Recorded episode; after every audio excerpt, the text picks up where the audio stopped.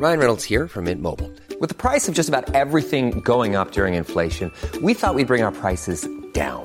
So to help us, we brought in a reverse auctioneer, which is apparently a thing.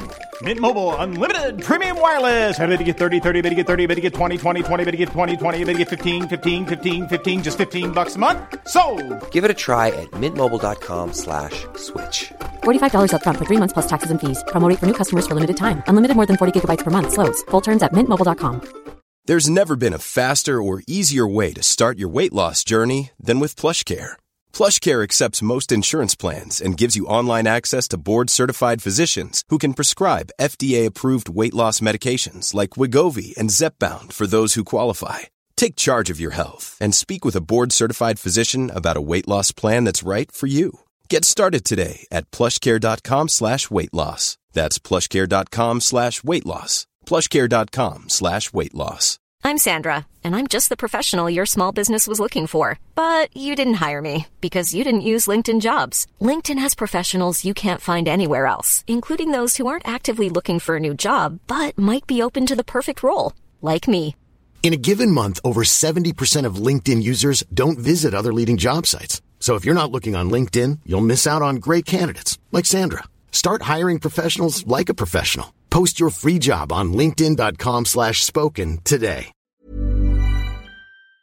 Introducing Peacock, the new free streaming service from NBC Universal. It's hit movies, current shows, live sports, trending bits, and timeless hits. And that's why you can't not watch. Peacock. Watch for free, upgrade for more. Stream now at peacocktv.com. Law and Order SVU streaming now.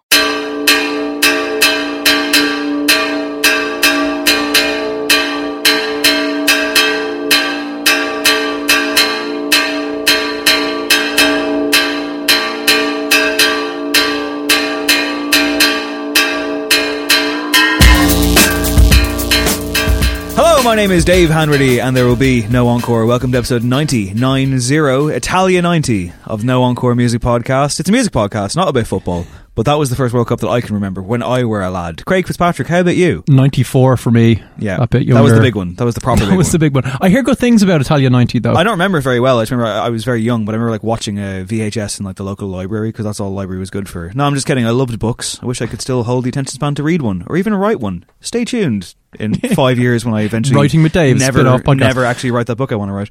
So yeah, 94 was great though. John Aldridge going nuts. Yeah, both I think were you know characterized by Ireland actually being watchable, which was nice, and we'll never get back there again. Halcyon days. Colin Regan, what about you? Hey, you thought I was going to have to wait until your book launch to get introduced there. I, w- I won't You're be not gonna be introducing you at my book launch. I'll be introducing myself. He'll just be there for the free wine. I'm a 94 person as well. Yeah. I, I mean, I was one and a bit at Italia 90. I mean, that wasn't happening. 94 OG. As it were, Remember like, yeah. Baggio skying it Oh, the, gold, the golden ponytail himself. I don't think it was a ponytail. I think it was a straight mullet. It was a rat's tail kind of thing, wasn't it? Well, It yeah, was but his- disgusting, His it nickname was. was. the golden ponytail. Yeah, Was it? initially. Yeah, it really was. Am I right in saying that him and once, Dino he got, Baggio... once he got out of Paul McGrath's back pocket, Oh, obviously. Hey, shots fired. Hot takes. Uh, am, I, am I right in saying that him and Dino Baggio weren't related? I thought they were brothers, but I don't No, think I don't they think are. they are. no. I'm not sure actually. Yeah, now that you no. mention it, yeah. it's just the same surname. Do you know what? That'd make a really good quiz question. It Dave. would, yeah, you're right. Uh, if only we hadn't already done the quiz questions for the no encore quiz of the year. And uh, at this point, by the way, I should mention that there's very little room left. Well, so there might- yeah, there'll barely be room left by the time this pod drops. If Um, there still are tables available, because we really are down to the last couple at this stage, hit up noencorequiz.eventbrite.ie if you want to come to our quiz this coming Thursday, December the 7th, in the Workman's Club, kicking off at 7.30pm sharp, by the way. I kind of feel like that needs to be put out there a bit it more. absolutely does. Yeah. Be there before half seven. We're kicking off at half seven, and, you know, just, you know, I, I don't know what to tell you. Can I come? Questions won't wait for you. Well, you didn't contribute a single I was going to say the I could just participate in the actual quiz because I'm not sure many of the questions are answered. You've seen a lot of the questions. Uh, you were there in spirit over the weekend. Yes, I very much was. As Colin and I Um, put them together. One of our loyal listeners will be quite upset because they were hoping that I would be contributing massively because apparently I'm always right on the podcast. Another one of our loyal listeners would be really upset. Maybe it's the same one because um, Yeah, I want to find out who this is. there, there, there- there's there's full notes being taken on the entire 2017 run. That's true. Uh, someone has, in fact, gone back. A friend of the show, Zara Hedeman, I should say, has gone back and done some revision for the show. And I'm not saying whether or not that revision will pay off. All I say is it'll make a handy reference for us once uh, once the quiz is done and dusted. Sorry, uh, That, who? that, that can go into the library next year. Italian 94. there you 90 go. tapes. Uh, give them back to my local community. Um, hang on, Craig. Who is this person? I who, can't reveal my sources. Is it your sister? It's a secret bond. No, it's Is not it my you? sister. My sister never thinks I'm right. they, they said that you're always right on the show. yeah, apparently I give the best opinions. I need to know. Do I know this person? Uh, you might. Will I you tell don't me know. off mic? Yeah, sure. Okay, so I can cut them out of my life accordingly. so that's the quiz. Lots of prizes. Uh, we said already that tickets to the National and Future Islands next year. Lots and lots of vouchers. Other concert tickets. Uh, signed vinyl, one of which I have in my hands right now. And Looks I've, great. I've just procured from somebody. So lots of prizes on the evening. But that's not even why you're coming, though, is it? You're coming for the crack, and it's going to be great fun. Uh, us three with live mics. What could possibly go wrong? What could go wrong, indeed? Uh, Dave, you and I had a, a bonding session We had a date. on Tuesday. Yes, we did. Uh, went to see Wolf Alice in the Olympia. Yeah, our friend Kira was there getting in the way of our man love. Yes, but uh, the bromance. Yeah, I recorded the Revisit podcast. Look out for those episodes coming soon, 1989 and 1995. They're both in the bank. And I ran across town as fast as the wind would carry me, or Noah Snaguiha, as they would say. And Would they? I think that's Irish, yeah. Yeah. And, is.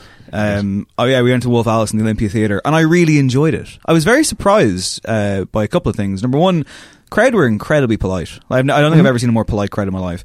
And In what sense? Like Very- a Japanese audience where they're just like Sitting on the ground and shit. very, Yeah. very timid um, for the most part. Some the odd bit of moshing, but not really. And yeah, it was really enjoyable. But I was really shocked that Wolf Alice basically got rid of their big songs almost immediately. Yeah. that was a real surprise, and I don't know if it was the right move. But then again, they held attention all the way through. It was kind of like a straight eighty minutes, and very, very good stuff. Uh, Ellie Rowsell is particularly good live, and the band are quite interesting, especially to look at. Don't you think? The band's bizarre because the band, it looks like four people who are in different bands. It really Oh, right, does. yeah, yeah, oh, yeah. it really does. Like they're what are the four different bands? So the guitarist uh, looks like he's in like skate punk band or something. Yeah, like Glassjaw or At the Drive-In or one of those. Yeah, Okay. and then the the bassist. I mean, all I can think, all I could think of right was carrying one of the members of the Twang back to his hotel in Cork about ten years ago, Oh my god. and just being like, "Yeah, this guy would fit right in here." Like, I mean, if, if he's offered a gig with Mike Skinner, he's dumping He Wolf looks- Alice in a heartbeat. he looks like his biggest, uh, like uh, his- his- he's the biggest fan of um, Frank Carter and the Rattlesnakes or Gallows. Your man, Yeah, yeah. Like it almost like you can imagine like he was a hardcore fan, and your man was like, "Go off and you know start a band yourself, mate," and he did, and he started Wolf Alice, and Frank Carter's probably not too down with that. yeah. But uh, and, And then, then- the drummer looks like fucking Manuel Rui Costa. Yeah, he does. Yeah, or like, yeah. I, I- I said, yeah, you could be in like a Spanish Kings of Leon cover band. It's ridiculous. Oh, wow.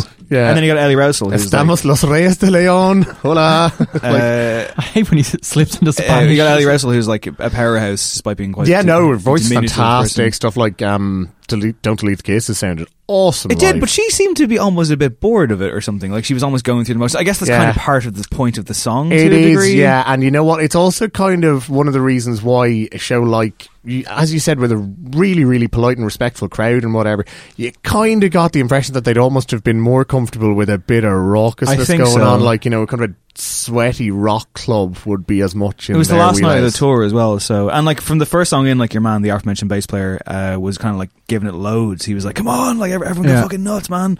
And I think it was just you know I was tired, so I I, I, I didn't make an so you made no effort yourselves, no. I made some effort. Bit of nudging, bit of. I always love that moment just before like a mosh breaks out when people are like, "Are we? Are we going to do this?" We Nice. bit of nudging, shoving. yeah, I It shoved looks so building up, lame. like, yeah. yeah, yeah, yeah. But no, it was a very That's good when gig uh, from a band with one of the better records of the year. But will they make our top 20 albums of 2017? Now, you might notice, listener, that most lists are out already, but we're doing the old fashioned thing and actually waiting for the year to conclude. Mm-hmm. So, our last two episodes of the year, like last year, will be us doing lists. One for songs, one for albums. It's coming soon. Unlike the Rolling Stone, we want to be able to stand by putting you two at number one. No, it wasn't Rolling Stone. Or, uh, no, oh, no, it was. Sorry, they were number three on Rolling Stone. wasn't it? yeah, uh, you two got Song of the Year in our former stomping ground. Uh, But that's fine because the song, to be fair, the song has been out. They've been getting Album of the Year awards from places when the album hasn't been out. Yeah, which that's is remarkable. Ridiculous. the journalists would have it, I suppose, in advance, but it's still a bit ridiculous. What song was song of the year? Uh, in Hot Press magazine. Yeah, Best. Thing You're the best thing me. about me. Was their number one song of not a fan of 2017. that song. They had a Stormzy song in there from two years ago.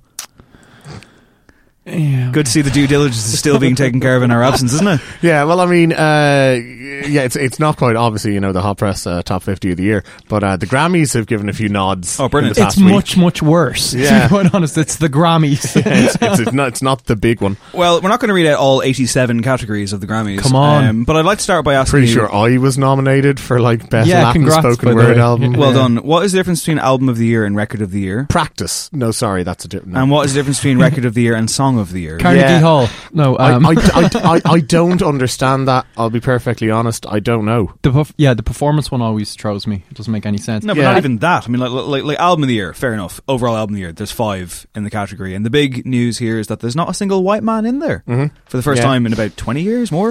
Well, they got beaten up for diversity problems enough that I think maybe maybe they're starting to learn their lesson. The album of the year uh, nominees are Childish Gambino with Awaken My Love, Jay Z with 444, Kendrick Lamar with Damn, Lorde with Melodrama, and Bruno Mars with 24K Magic. Are I you forgot that existed. Did we review We that? reviewed it, yeah. Did Or- we? I think we were planning to We review like it, and mini then we're like, review. there's no point. So, No, we were going to review it and then something else came along and Yeah. we're going to do that instead. Yeah, that I'm was it. pretty- yeah. Because we We listened to it listened- we like definitely twice. spent Yeah, so yeah. Oh, long I trying can. I listened to it on a bus from home from Kilkenny and fell asleep. Yeah. yeah. So, About there so, you go. Album so of the Kendrick year. is winning. But is you're right. Yeah, saying. I mean, I just I don't I don't understand this whole kind of like record of the year.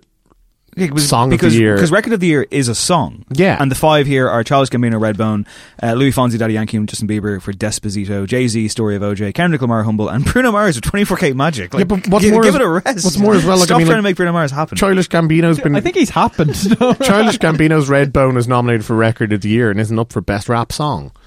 But then you have Song of the Year, Yeah. which has Despacito in there again. 444's in there. A different Bruno Jay-Z song. Mars again with a different song. That's what I like. Julia Michaels with Issues and Logic with 1 800 273 Is record of the year supposed to encompass like the production and stuff and song of the No, year? is, because like, there's best written- engineered album as well. I know, but maybe There's- record of the year is everything. It doesn't it's make just any like the whole fucking shebang. sense. No, it doesn't. It's the Grammys. Best rap song, by the way. Uh, can we talk about Cardi B and Bodak Yellow because we've never talked about it on the show before? Yeah.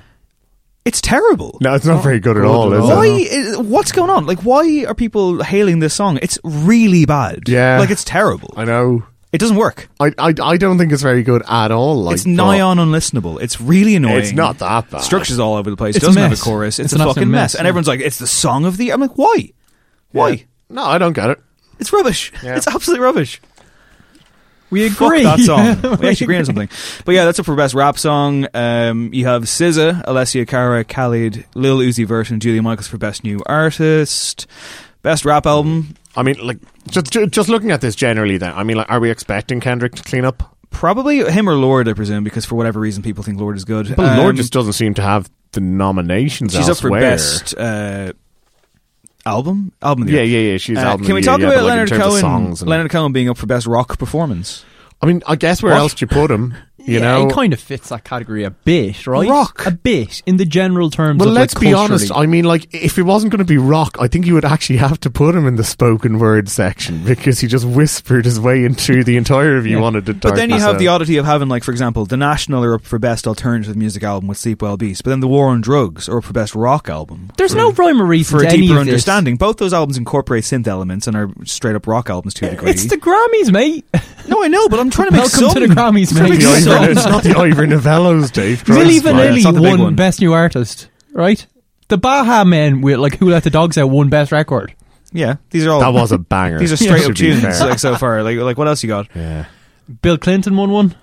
Yeah, Most Did? US pre- I most US presidents win for There's a their lot of spoken word. Yeah. yeah. Yeah, it's a it's an absolute mess of a thing, and it's I, I just find it funny because like people pretend to care, they like they think it matters, and it really. The Simpsons nailed it like 25 years ago or whatever it was or Yeah. more when they were like, you know, oh, it's a Grammy, like, who, who gives a shit? Yeah, although at the same time, uh, It's a you nice know, looking trophy. people do s- pretend to care. You can see just how much they care when they rail against not being nominated, for instance. There have been Uh, some snubs I've noticed this year. Yeah. Yeah, I mean, was it Q-Tip? Just absolutely went for it because a tribe called Quest missed out this year. with their Swan Song album, yes. Yeah. Um, so yeah, you know, it, it clearly means more to people than they let on. Let's yeah, put it that way. Definitely. I think it's one of those things. It's like the Oscars. Like it's it's an industry party. Like that's what it is. It's a status thing. And like fair enough, the Grammys is the apex of that. It is the musical version of the Oscars. There isn't another one that's kind of better or, or whatever. But my God, is it a hot mess? Yeah. So we'll be tuning in 100%. yeah. yeah. for the biggest night of the year. All right. Uh, Dave was uh, Hello. flicking through his famous things that happened today app. I can only presume. Uh, also known as also known as Twitter. Yes, uh, I discovered today via the magic of Twitter that in fact on this day, day of recording, this being yesterday, if you listen to the podcast on the Friday, and do the maths accordingly if you listen to it over the next few days. Uh, Thank you for clarifying. Girls Aloud. Girls Aloud have turned 15. Formed on Popstars The Rivals back in the day, in the gender war that was Girls Aloud versus One True Voice. One True Voice. Yeah, Yeah, One True indeed. Voice. Now, yeah. is this is this actually when they were formed on the show, or when they first released something? No, or when they were formed. Okay, Yeah. Yeah. This is like the, the episode was airing. So this is their birthday, yeah. So we have decided because I, I've for a long time I've argued that Girls Aloud are probably the best singles act out there.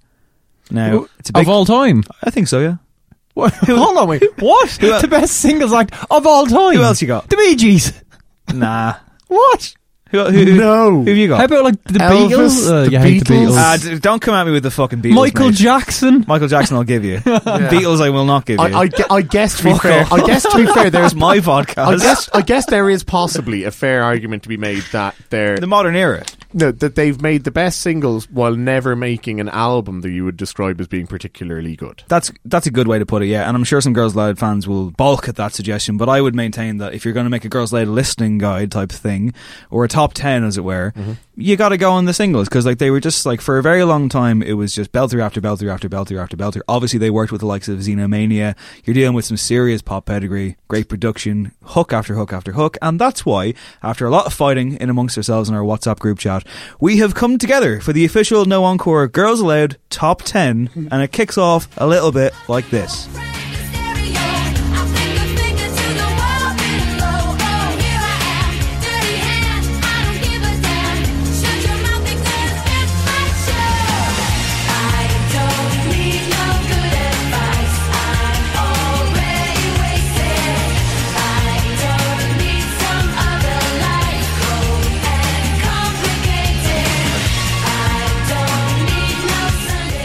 Now, that's No Good Advice, which I believe was the second single released from their debut album, Sound of the Underground. Um, I hate to immediately kind of bring the room down and get a bit weird, but I have a very strange connection with this song. Here we go. Uh, well, y- yeah, here we go. Yeah. Uh, at the time of its release, I was in a psychiatric hospital, and I had spent uh, some time in there, and I didn't really click with anyone. There was a kind of there was a, a small group of people who were the same age as me, and they didn't really want anything to do with me. And I remember one day in particular when I was wandering the halls, I went into this very like shoddy games room. It's like straight out of the fucking Shining Hotel. And they had like this uh, snooker table, and Right. you know, it was just it was just really ratty, and I'd no one to play with, and I was in a stage of my life when I was very lost and afraid. And I remember this song being on the radio, and like just the the the, the juxtaposition of this moment and that up tempo, like fun pop song, Sure. belting away, and being like, well, this is something I might look back on someday and laugh. So that's what I'm doing right now. Because what I would say is, walking in to do this podcast today while blaring this song in my head, I felt a sense of ownership. I felt a sense of like, hey, you know, look at who I am now versus who I was then. And if you can't find a bit of levity in that, well, then what can you do? and I think, with all that said, it's a fucking belter. Unlike. And just to bring it full circle here, Justin Timberlake's "Rock Your Body," which was also out at the same time, and I also was treated. to That's that a when I was- tune. no, it's not. It's Yeah, I'm sorry, no, it it's is an not. No, absolute I'm not letting you have that one. No. What do you mean you're not letting me have that one? It- It's I just told you a very personal story. Like, I, mu- I, I, I must say as well, I must say as well, Dave. Very nice story, genuinely. gorgeous story. lot better than where I thought it was going because I thought this was going to end with Dave turning to a therapist and saying, "Listen, I, I don't need no good advice." or or me getting headphones going like like like that terrible film Garden State. Oh, this'll And change your like, mind. This'll hey, change your listen life." to this, and it's I don't need no. Are Girls Aloud your the shins? No, because girls that are good and the shins are terrible. Number nine.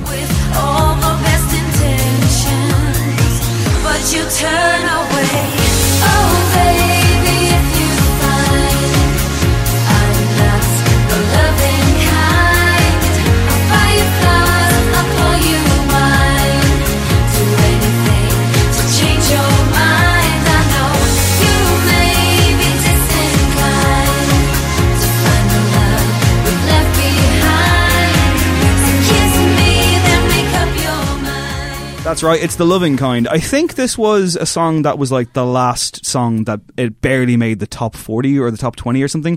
and yeah. Better than Michael Jackson. Continue.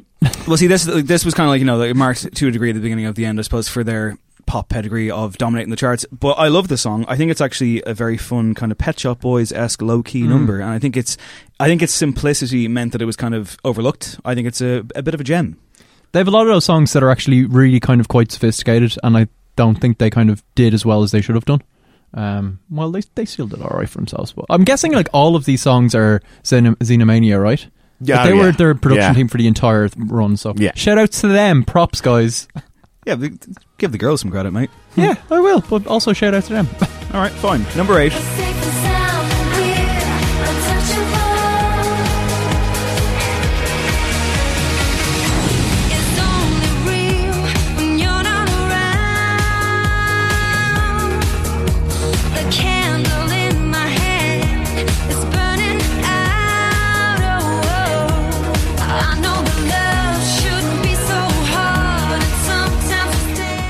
It's untouchable. There's two versions of this song, one which runs for about six and a half minutes and is in fact quite indulgent, but it actually works. And as a result, if you go through that one, when you get to the kind of middle eight towards the end, where I think it's Nadine gets a really good kind of time to shine moment, mm-hmm. It's excellent. The radio edit is good too. And again, I think this is one of the more overlooked ones in Well, the canon. You know what? This is probably one that they will look back on with a certain amount of hatred. They'd had 20 consecutive top 10 singles until they released Untouchable. This is what I meant by the lot. Yeah, I got and it reached number 11. There it was go. the name, wasn't it? It was the title. it had to be untouchable. No.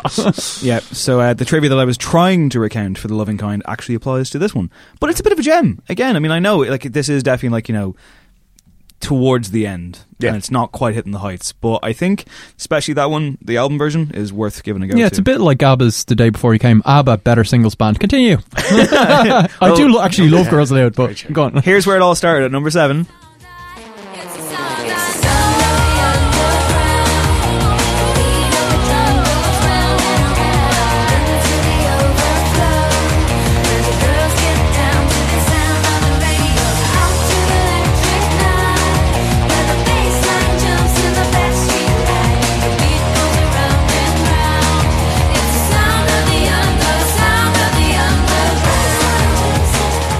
That's right, the sound of the underground. Now, some people have speculated this song might be about drugs. Oh. really? That was more Nah, wholesome than that. I think it's just having a good time.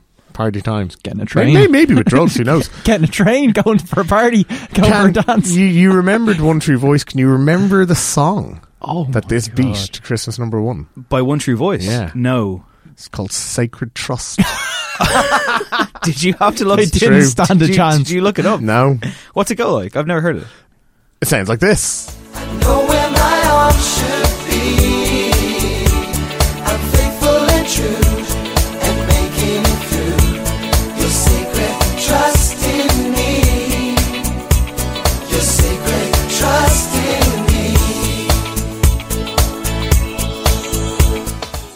Okay, I've still never heard it because we do already in post. It's really missing that kind of Misirlou guitar thing. Uh, yeah, it Sound of the Underground holds up. I think it's a really good tune. Oh yeah, absolute bang. Yeah, it's great, And well, what's more, again, like like you say, I mean, like they worked with Xenomania for their careers. This was a perfect example of just kind of. Um, it's not gone full kitchen sink, but it's definitely a sort of a like, let's get guitars in here, let's get synths, let's get everything yeah, there's on this happening. track. Yeah, it's like. kicking off. It holds up. Uh, Fifteen Oh, years big time, on, yeah. so yeah, quite a surprise considering you know it could have been, it was chasing trends, but in a good way. Mm-hmm. And I wonder if it's the kind of thing that the NME magazine might have been into, but that's a story for another time. Later. Uh, number six.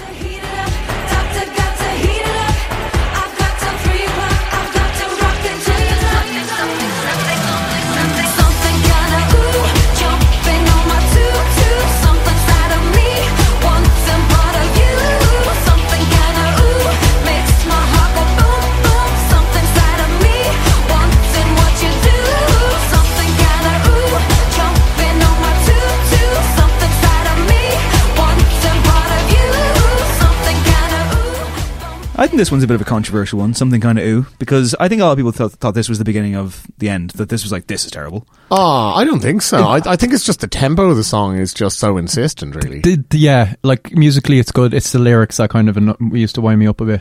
It's a bit meh. Something kind of ooh jumping on my tutu. Yes, Yeah. yes, quite. I, I could barely stand Vicar in a Something wants tutu. some part of but- you. ooh, ooh. Uh, the video was particularly tacky as well. I recall Oh, was were they like driving a car and like some kind of like neon thing, and they all look Yeah. they all look like they went to a different Like like, stylist that That's day. right, yeah, yeah, like yeah. it looks bizarre. Like like genuinely, it was like, hang on, what? None of this makes any sense. Kraftwerk would be on But I like it. It's a bit of a hot mess in a good way. It's a barrage of things, as girls they were often very good at throwing out hook after hook after hook, and this one has it. Uh, yeah, and I will say, you know, I didn't expect it to come in at number six, but I'm glad that it did. I think it, I think it's uh, I think it's worthy enough. But as for the top five, where else could we start? Kitty cats,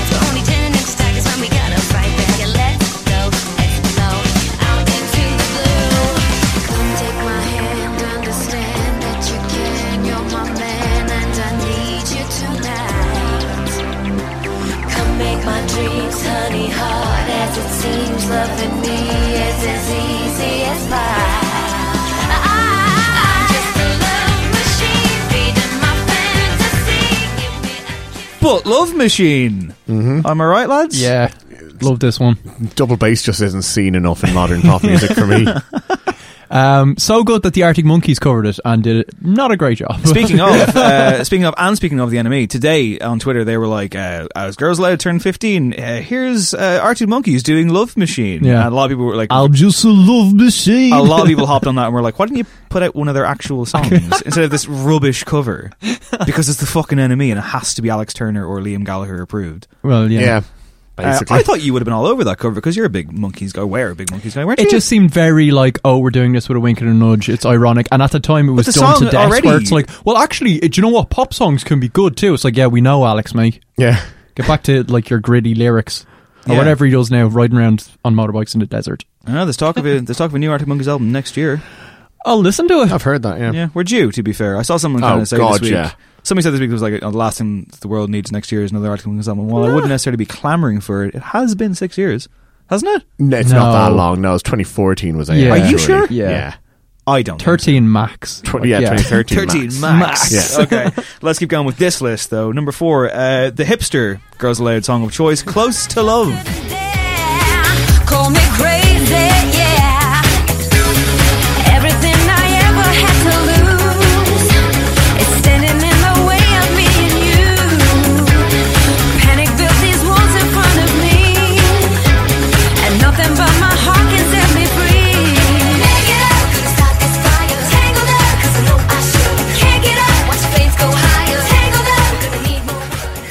So Craig, as our resident hipster, Yeah, it wasn't a single. Is that why you're, what you're getting at?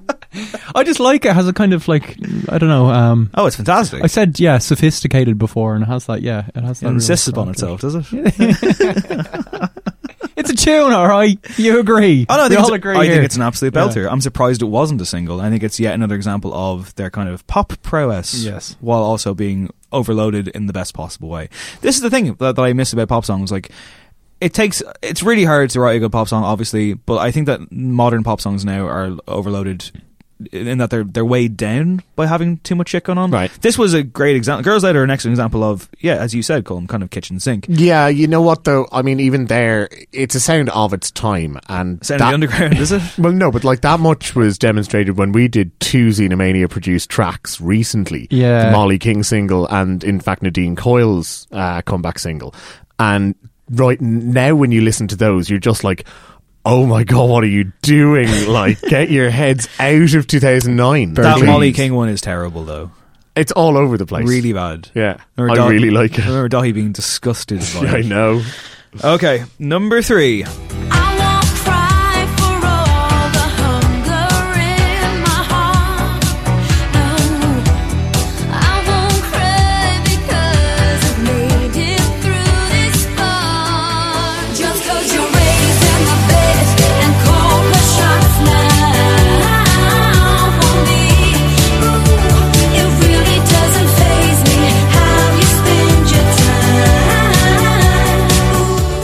The shots. A glacial pop jam.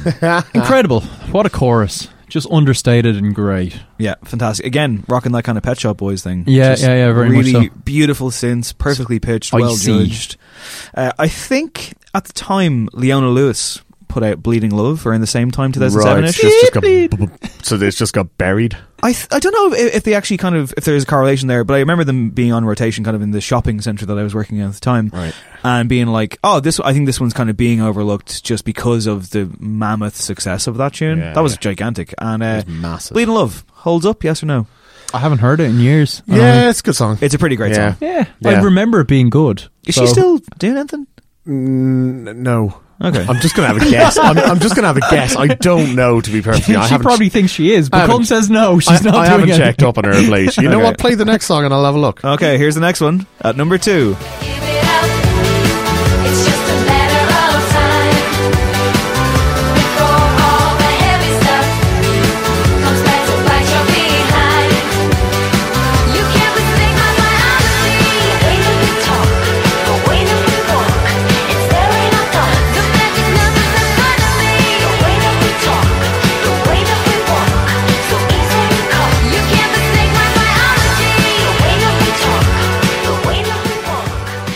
You can't mistake my biology, can you, Craig? Brilliant song, absolutely brilliant. I mean, the fucking hooks. It's just Razor sharp. Razor yeah, razor sharp. sharp. Hook after hook absolutely after hook. stacked and really inventive ones as well. This is like a bit of a work of art. It Yeah. really is. Yeah, it I really. started sounding cynical, but yeah, I'm being reminded now. Amazing. so you agree with me that they're the best singles band of all time? Yes, David.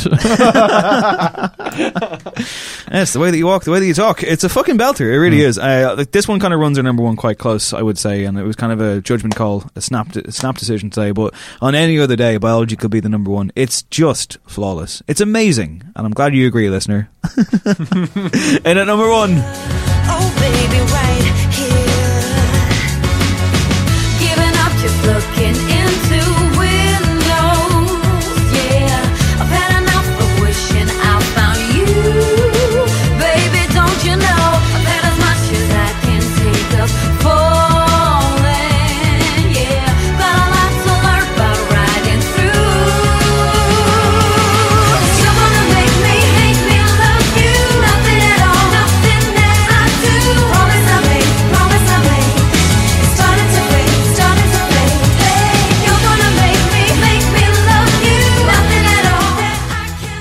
it's the promise. it's the big one. It is the big one. What a fucking song! Love this song. Timeless, you might say. Yeah.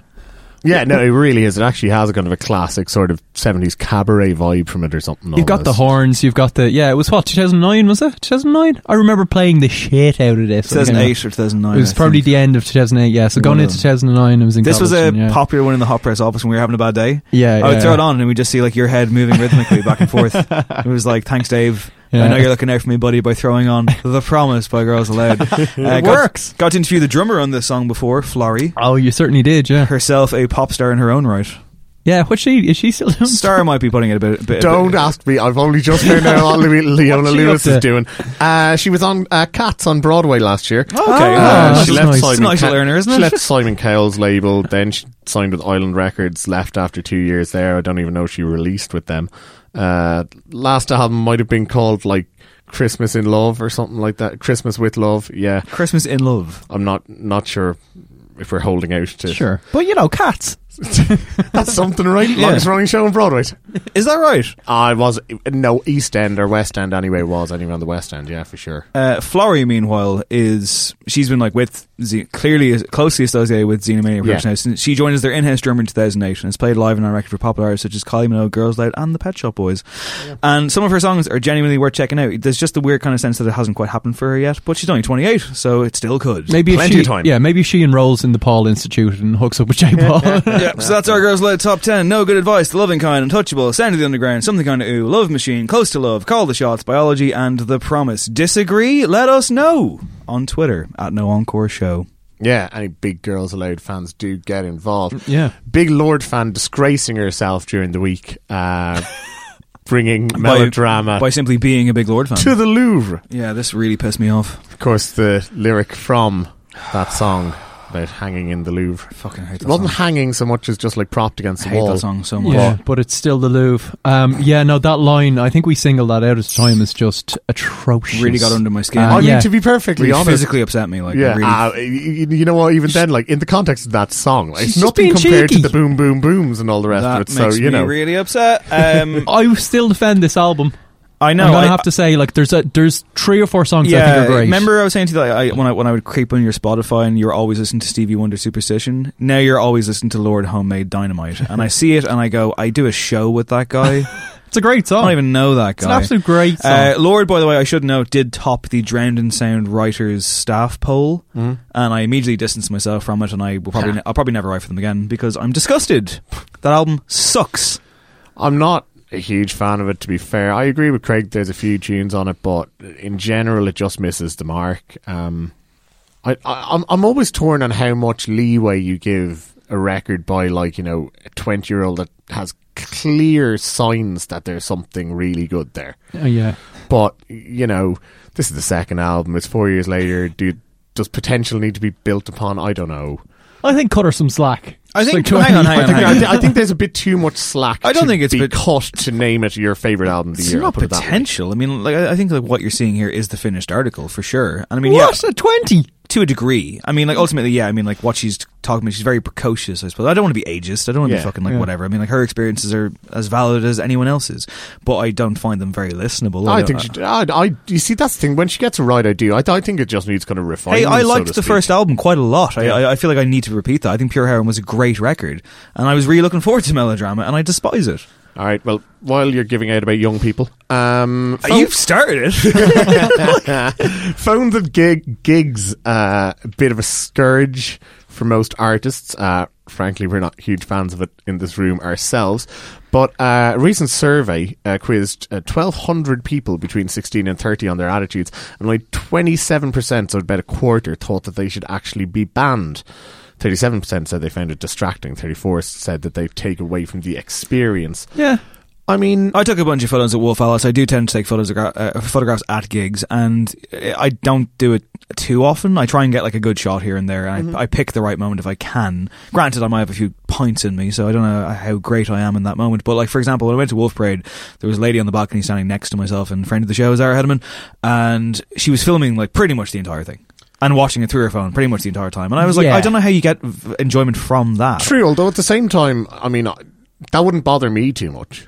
No, it didn't bother Like, me because she was like she, like she wasn't in my direct line of sight. Yeah. She was in my peripheral vision. It didn't bother me whatsoever. I just found it quite curious. Now, like I say, I do like to take photos because you know I, I put them up on Twitter or my Instagram, whatever. And I feel like as someone who has a music podcast, you know, it kind of like if I go to a gig and it's really good, I want to have you know a photo to put out there for anyone who is interested in following me for whatever fucking reason that might be. Fine, uh, but I wouldn't be like every song constantly like you know like too much and it, and also uh, not at the wrong moments. And I wouldn't Instagram story it or Snapchat or whatever the fuck it is. Um, it's one of those things, and like I do find though that like it doesn't bother me that much. What bothers me more at gigs is people talking. That Sure, drives me yeah. fucking Yeah, yeah, of course. crazy. Well, that's may, way more disruptive. I think it's actually kind of the artists themselves that seem more put out that people are experiencing it through a filter as opposed to like when you're standing there and you see like a little light.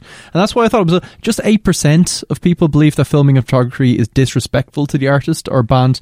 Now, as I say, it's like by degrees. I'm sure if you're getting like a memento, they don't have, have a problem with that. But where it's just like a sea of people like just doing that for the entire show. Yeah, I mean, again, I can only assume that some people see that though as being like the ultimate tribute that they want to capture this moment and watch it back forevermore, Which, or I, whatever. which I find mind-boggling because there's no way the audio can compute through your Yeah, phone. And we're when you all listen there, back to it, yeah. It's going to sound absolutely insane. And we've had so many artists coming out and saying don't do it and taking these kind of s- So it's clearly something that rankles with a lot of people. Absolutely. Uh, also, I saw a thing on like Football 365 this week where they were saying that how every time like a free kick happens at a game now, if you're watching it on TV or whatever, you just see everyone kind of reach into the pocket for their phones to take a photograph Sure. or, or, or a video of someone taking a free kick, and that I find it a bit more strange. I mean, like that. I, I think if you're at a football match, it's, it's like I don't, I, I don't want a fucking 45 second video of someone running up and taking a free kick. That's just weird. No? Yeah, no, I mean, I don't want it personally. No, absolutely not. Granted, it is shareable. People like you, if you're like, oh, I didn't see that goal that was scored, and someone probably posted on Twitter, but they're probably going to ask to take it down. It, it, it, it, it, it's an example of the modern problem in as much as like we're learning by doing with these things. You know what I mean? Like, there's Yeah, no, yeah, yeah. there's no like like big dusty old book of an etiquette guide. It's you learn by doing. Like, like we are the first people to have smartphones. Yeah. Like, like so, therefore, this is how we do it now. In 20 years, it could be totally fucking different. We Yeah. all have our Google glasses on and just be filming that way. Absolutely. Don't think they're taking off. Probably Alright, not, Uh, no. Finally, uh, on the uh, news agenda, uh, Jay Z um, has been interviewed, uh, opening up on uh, both 444 and indeed Lemonade for that matter, and his relationship with Kanye West as it currently stands. Yeah, he was talking about his um well, first of all his relationship with his wife and how they've both made albums about their kind of strained relationship over the last couple of years and he was asked, you know, was that awkward where you're like, well, I'm making this record and he's like, well, actually we were kind of making it together and um, he goes on to say, you know, essentially we're staying together for the kids. He says, you know, the divorce rate is like 50% or something because most people can't see themselves. Um so yeah, he says, you know, we're working through things and it worked for them somehow. A maybe a more complicated relationship, he says, is his relationship with, as Gum said, Kanye West. Um, he does reveal that he talked to Kanye the other day just to tell him that he's like uh, my brother. I love Kanye. I do, says Jay Z.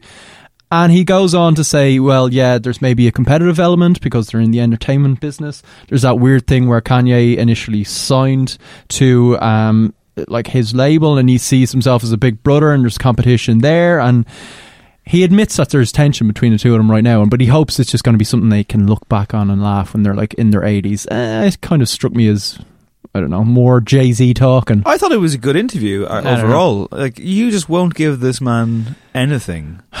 He put out- Album of the year, he- 444. He put out a really good album this year, and like this interview, grand. Craig was disgusted This, that fact. this interview, this interview is actually quite far-reaching, and he comes across quite eloquent. Like I mean, like the album, he comes across like older, wiser, etc., Yeah. looking over his mistakes It's and all a facade. taking account for them. I don't know the guy personally, but He- ultimately, no, he always comes across eloquent, and he's you know he's very he's a very measured dude. Um, he always kind of says the right things in these scenarios, but I don't know. He's still playing the kind of. Do you know what? We were both in the wrong thing. What is it that he did exactly that pissed you off the most? Is it I- is it a pure I, Kanye I don't. thing I don't like that. It seemed like there was a lot of pressure on Kanye to continue with a tour Dave, that he felt he was funding when he was having really mental health question? issues. I am asking this question. Dave, he was billed for six months of title more than he wanted. Damn it! it's perfectly clear what Craig holds against Jay Z right that now. wasn't that wasn't Jay's fault, man. I couldn't fucking unsubscribe. it wasn't his fault. It was your fault. Just because the man put together a refined, sophisticated streaming service that I, I, And an I, I automatic clunky subscription as service. fuck. I've, I've no horse in this race. I'm not even a big Jay guy. But if you release a song this week, I'd definitely put it in the songs of the week, for example. You know, For it'd be example. Sure. one to talk about. But let's kick off this week with the return, the surprise return of Glassjaw. That's right, they're back.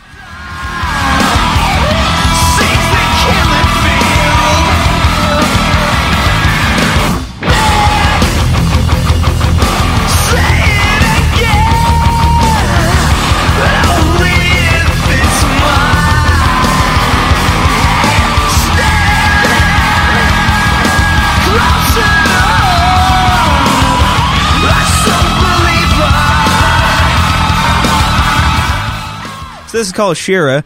Dropped on Friday. Uh, out of nowhere, Glassjaw are a I wouldn't call them a hardcore band, but They're they're, post-hardcore, sorry. I believe. yeah, I believe that they go by that tag, post hardcore. And they put out a song two years ago out of nowhere and then disappeared again. And now this one follows that. That song will be on the record. The record is coming out now. It's out like as of this podcast coming Oh, out. is it's out Okay. today. That's interesting. Uh, so yeah, it's called Material Control, and they're back after a long hiatus. I went back to Worship and Tribute, which is their most well-known record, and it's it holds up. I must say, Cosmopolitan Blood Loss sounds as good as it ever did. Uh, it's a hell of an album, and I'm glad to have them back. I'm glad to have Cullen back in the studio as he returns. Just went out for a glass of water there. I didn't realise you were going to keep recording. We- Um, we, were just talking about Glassjaw. yeah. Cullen. No, I got that. I, I got that. We're in the songs of the week section now. yeah. I, I was following along. What do you think? Uh, Yeah. I, yeah, I mean, I've I've actually some familiarity with their previous work, and I know they're held in huge esteem. This for me s- felt a bit like kind of reheating past glories. It just felt a bit safe and a bit by numbers to me. It wasn't bad. In fact, it was you know it was quite good, but it just didn't rock my world in any great way. I, I'm kind of with you in terms of reheating and not, like not just in past glories, but it sounds a little bit dated to me. Yeah, the I mean, I don't- production, I don't know if that's particularly always- at the start, was a bit. Oh, the, yeah. at the start, yeah, it sounds like something ripped straight from the early '90s. Mm. Yeah, I like that though, and like that's the question here, isn't it? If you are a Glassjaw fan, can they possibly recapture former glories, and will it sound a lot like what they've done before? Will it sound out of place in 2017? Is there a place for this band still, you know, in the world, and we'll know that in the next 24 hours, I suppose, when the album comes out. Uh, as a And if it turns out there's not, they will be shot into space. they, will be shot, they will be shot at dawn in front of their families uh, and buried in an unmarked grave. Uh, uh, at the New Jersey Turnpike or something, I don't know.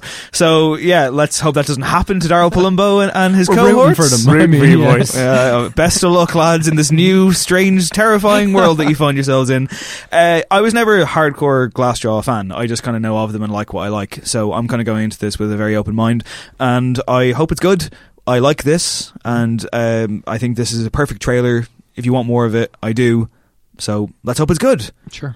But up next, the no encore debut for both Logic, who was mentioned already in the show, and the dreadfully named Rag and Bone Man. They've teamed up for a song. It's called Broken People, and this is what it sounds like. Yes, I've been through it. They know I do it for the people I'm fighting, so we be equal for my son and my sequel. And anybody who listening in they system like venom, I get in them and spread viciously. This is me. We're broken people now.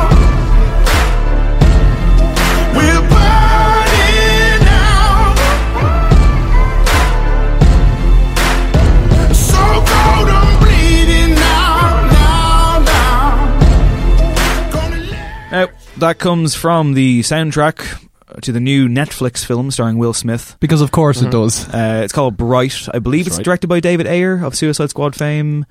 And Yeah, it has Joel. Edgerton in it, and basically it's about Will Smith as a cop, and his partner is an orc Yeah. played by Joel Edgerton, and it looks terrible. I couldn't quite believe it when I saw the trailer. It's coming out in uh, a month or less on Netflix, and not Yeah. going to the cinema because Netflix has paid an awful lot of money for this film. And this song is part of it, and I don't think it necessarily will sum up the tone. I don't quite know. I found this quite weak. I don't. uh, Okay, here, here we go. We talked recently about Rag and Bone Man off mic, Yeah. uh, and I was like, I've not heard him before ever, and you're like, he's a pretty big deal. Yeah. Can you give me a pot of history here or something? So yeah, so he's actually in his thirties. Yeah, uh, even though he early kind of 30s. first Nothing wrong with that. Sort of. the way, can I Well, say? no, but basically, like he was nowhere until about thirty. I think Jools Holland and a couple of other people in the Beeb sort of started championing him So he's the Dave Batista of indie. a little bit. Yeah, um, Human is obviously his massive success. It was released in December of last year, and top charts. Uh, his debut album went straight to number one here. Um, he's from Bristol, and his name is Rory. Yeah, like he's just a nice. English bloke who sounds a bit like Muddy Waters or Yeah, something. exactly. and I actually, I, I think he's relatively well suited to this. I mean, it's not the greatest song in the world by any stretch of the imagination, but given the tone and the subject matter, you know, if you were going to give me the choice between like a QE sort of pop vocalist or his sort of slightly more gritty and harder tone, I know which one I'd far rather. And who's this Logic fellow? Oh god. oh, just, you So- take this one. Uh, yeah, so I mean, he's becoming a pretty big deal in the rap scene. Um, he's actually had a pretty, he had a pretty rough upbringing. He seems like a very positive chap. He's all about spreading that kind of um, that positivity message. He strikes me though, and he's having massive success stateside as someone that takes elements of rap he loves and doesn't really synthesize them, just wears them on his sleeve. So there's a lot of kind of chance influences there. There's a lot of Drake. He's a bit weak sauce to me in terms of execution. And again, here, I mean, his uh, yeah, his his delivery isn't really doing anything for me. We and mentioned, for um, sorry, we mentioned the song one 8255 which is actually the number in America for the National Suicide Prevention Lifeline. Yeah. and that's what the song is about. The song is about someone ringing up on at their lowest ebb, And by, by the end of the phone yeah. call, finding a bit of light. yeah, And it's like a number one smash, and It it's was- been huge. Like, yeah. like in terms of like you know, a, a- like a gesture and it being a positive kind of thing for an awful lot of people. Yeah, like uh, he's such a you know he seems like just the kind of person you want to be a massive pop star. He's a uh, very well intentioned dude. He's been through the ringer himself. He's portraying this great message, but literally just from a kind of technique point of view, I'm not seeing him adding anything musically. Um, I hope he uses Pro Tools and not and not Logic. Way. There you go. Just a quick note, by the way, that that uh, movie Bright uh, also on the soundtrack is like Future, ASAP Rocky, Migos, Ty Dolla Sign, bunch of other people. Portugal the Man was in there. Um, they're clearly leaning heavily on the soundtrack. But so- they did this before with Suicide Squad. Uh, David Ayer, like the soundtrack for that had Grimes, it had uh, fucking Rick Ross. Uh, that massive song by Twenty One Pilots was on there. yeah, I know like what you're talking about. They like the sound. The movie soundtrack has lost a bit of its kind of luster. Yeah, I think so. But at the same time, it's mm-hmm. clearly an easy earner for a lot of people, and it does get you places. So. Yeah, we're, we're far from Seal's Kiss from Rose. Oh man, still holds up. Long way. Up next, Django Django, who are other voices bound this weekend, I believe. They're back with In Your Beat.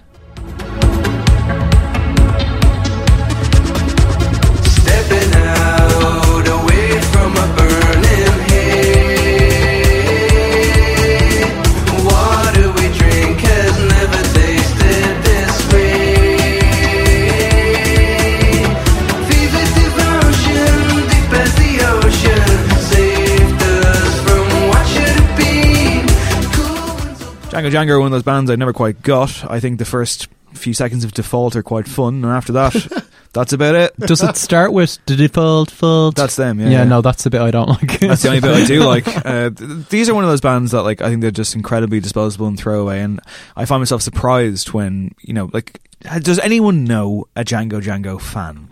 Like a fan of this band? I I know people who like them. Yeah. certainly, yeah. I've been to see them live, and they're very good. Now that's it. Like they released the first album's probably maybe four or five years old. They've Yeah. had an album since then, and it completely passed me by. So I'm I don't know if they're kind of is are those fans becoming you know few and far between? Are we looking at a band that isn't really kind of building on momentum Well, because they've made quite a splash to begin yeah, with? Yeah, and I mean, see, that's the thing, though. I think just because they are slightly scattershot and stylistically, yeah. Building momentum has been a difficult thing. It I does sound like they haven't they haven't settled on Yeah. what they want to be. Well, the other thing is that their second album, their first album was basically a one man band job with three other musicians in with him. Oh, okay, He alright. wrote the whole thing, uh, produced the whole thing, um, and drummed it.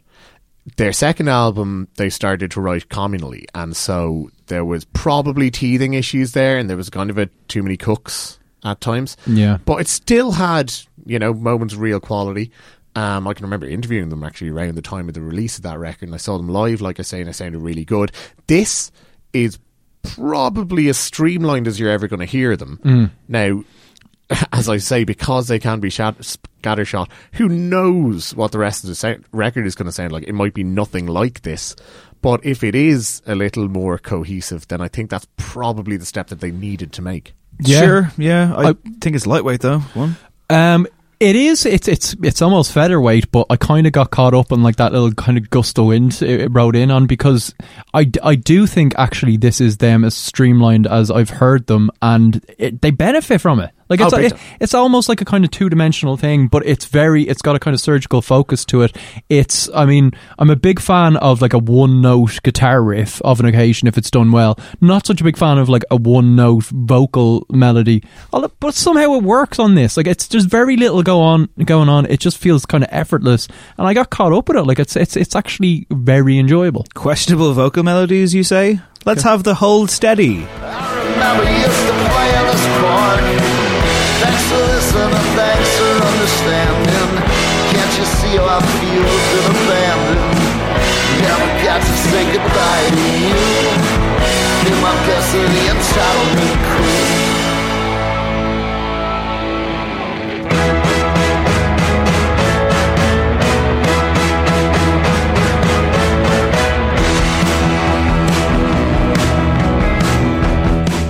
That's the Hold Steady there with Entitlement Crew. Now, uh, uh, Colm is a big fan. So My before, boys. before As am I. Before we, okay, Not well, as big, but Before we get to the other people in the room, uh, I don't understand the appeal of this band whatsoever. I cannot get past Craig Finn's voice. Uh, he sounds like Greg Proops. I know that might age me there if anyone's I love watched Greg Proops. Whose Lines Anyway back in the day. He sounds like Randy Newman being thrown. These are all good thrown things. through. These are all fucking- positives. Randy, uh, Randy Newman like being thrown through like a combine harvester. Uh, I can't take him seriously whatsoever. I don't understand this uh, argument that he's the best lyricist of his generation. This to me is nails on a chalkboard, and I hate it. I think he might be one of the best lyricists of his generation. Like you say, I love the Hold Steady. Um, and I love, love Craig Finn. I don't think there's many people out there who can write anything like him. Uh, I will admit that the band has probably taken a little bit of a downward turn in the past few years, and then I turned this on. And it's the first time we've heard Franz Nicolay back, the keyboardist, who I think was responsible for bringing something a little bit different um, to what they do. I have absolutely nothing to complain about here whatsoever. I thought this was really good. Yeah, like I wouldn't be as massive a fan, but you know, whenever they come on, they're very welcome. Um, and same with this. I mean, I think they they've done this song, they've done another one, and it's literally just like they've got a few shows coming up. They just recorded these. Quite happy with them, threw them out there, and yeah, it was a really kind of just fresh blast of like the thing they do best. They felt invigorated, and it's just yeah. I mean, you know, I'm a sucker for. Bruce Springsteen. I'm a sucker for the replacements. I'm sucker a sucker for that kind of blue collar American thing, and they do that so well. Um, I do love Craig Finn's lyrics. I think he's he comes up with some amazing lines. Yeah, I think nobody as well writes about just like inane situations like Yeah. drinking at a party. Yeah. Do you think uh, a line like "Too many cooks in the kitchen" is up there with his best? Is that when he was on tour with the Kooks? You tell me, mate. no. But uh, no. This is if Woody Allen started a band, it would sound like this. But again, Again, I'm on board. like if Woody Allen starts a band, sign me the fuck up, right? I'll play guitar in that one, baby. Hell yeah. Jesus Christ, what am I hearing? Is Yeah. it literally just the voice that's putting you off? oh, it's the whole, it's the whole package, mate. It's just like really fucking The world's like, best bar band. You don't. You're not on board with that. I'm I'm, not, on board. I'm not on board with bar bands. I mean, like today I saw. Well, they're some- not really a bar band. I tell you, I just saw someone on Twitter today talk about Elbow, and I was like, yeah, it's like one day like this, I was like, might might be in my top ten most hated songs of all time. It's glorified pub band. I mean, like, how is that a pub band song though? Like, there's a full orchestra. It's a big pub. It's a hell of a pub, isn't it? It's a beer hall. move, move, move on, Dave. Move on. Finally, this week, uh, we neglected one of the biggest songs of the year, not on purpose, just kind of the way the ball bounced. Dua Lipa, New Rules. You've definitely heard it because it's fucking smash hit. Uh, there's a 80s fied remix of it, which came out about a month ago, but she put it on her Spotify last week. Therefore, it qualifies for songs of the week. It's an official release. It's an official release. New Rules, initial talk mix. Here's what it sounds like.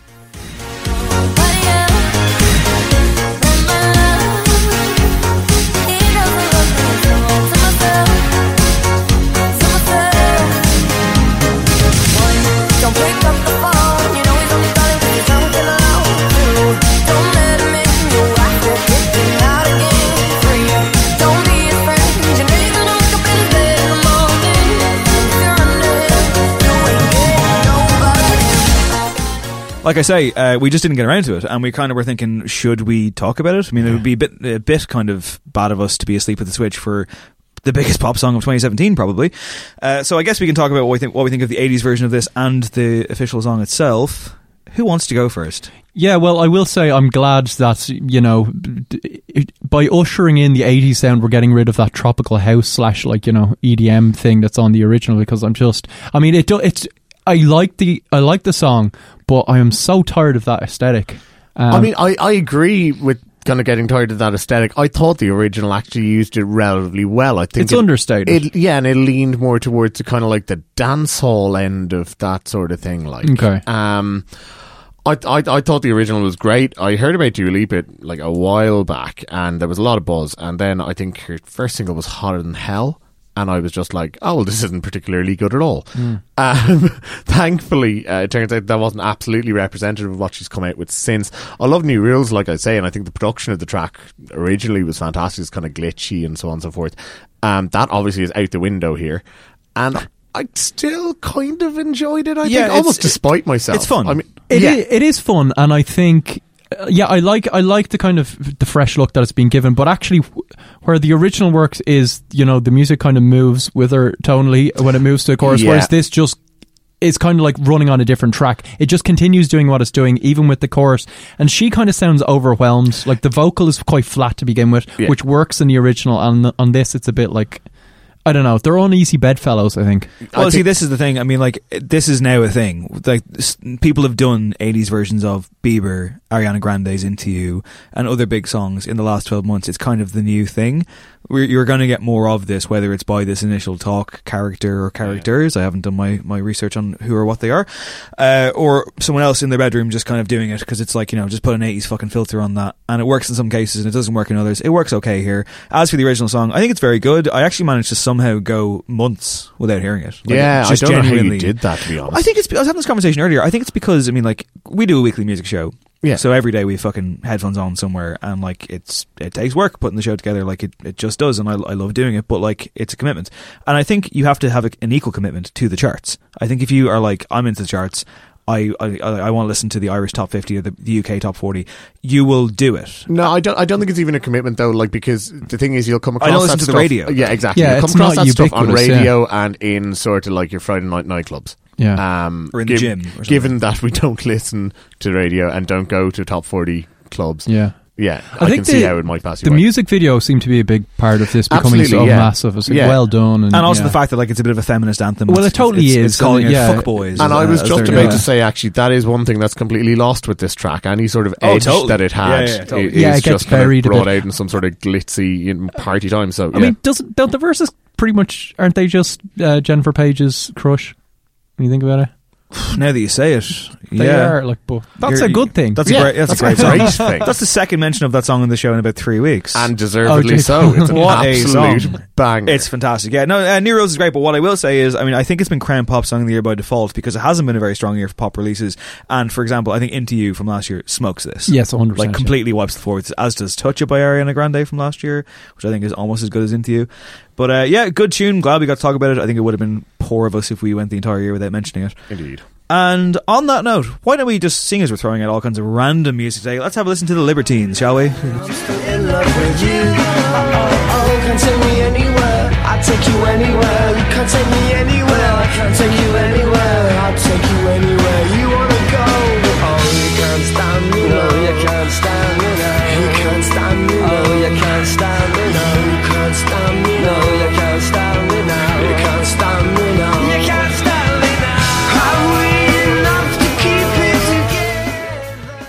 That was Can't Stand Me Now, aka the only good Libertines song. what are you talking about? Jesus Christ! Craig is- went. Craig went from. Oh, come on! I, I had to do it. Craig was like. Craig was bobbing his head, looking at his notes, and getting into thinking about "Can't Stand Me Now." And then I was like, as soon as I was, he's, he's going to Cut turn. And yeah, Yeah. you didn't disappoint. And neither did Most the Libertines. Neither did the Libertines disappoint me over four minutes, but they disappointed me over their whole career. I must say, not a fan. Craig, you're a big fan of the Libertines. Why are we talking about them? Um, we're talking about them because we're talking about, I guess, the era they stood for. Um, they kind of followed hot on the heels of the Strokes and the White Stripes, and they were very much kind of held up as the you know standard bearers for the British kind of um, new rock revolution, and you know, kind of creating that scene. It turns out, uh, which we kind of suspected Well- and knew anyway, was the NME. Um, yeah, so basically, this is uh, 15th anniversary of Vice uh, hitting the UK. They're talking uh, to guys from the NME about yeah, yeah, this scene that existed within British music uh, exactly 15 years ago now. Uh, of tw- 2002, started 2003. I mean, uh, did they really invent this? I mean, this is like there, there's a piece on Noisy right now. Yeah, and- and Conor it's- McNicholas sure thinks that they did. yeah, oh my, but like it's so self-congratulatory. It's Oh, yeah. like, you know, yes, we went out and created the scene from scratch. and it's like, you didn't teach Franz Ferdinand to play guitars, lads. Yeah, are you like are you aware of Connor Conor McNicholas's kind of just his being, his essence, his comments over the years? He said stuff like, for example, he won't put any, he wouldn't put anyone on the cover of the New Musical Express, as Yeah. it was known, uh, unless they had tremendous hair and good shoes. Yeah. yeah, uh, he like he says a lot of those. You'd probably support that decision, though, would you, Craig? I 100% would not. No, um, like he comes out Because with you those, have good hair and good shoes. that- Yeah, That's what I meant. He he, you know, comes out with those Nathan Barley lines almost exclusively, and um, I don't think he's got any depth. I don't think he particularly likes music. He did a good job turning the NME kind of into smash hits and giving it a bit of a boost, and obviously then it just kind of rapidly went down. I think it was going downhill anyway in terms of sales, but to, in fairness to him, he did kind of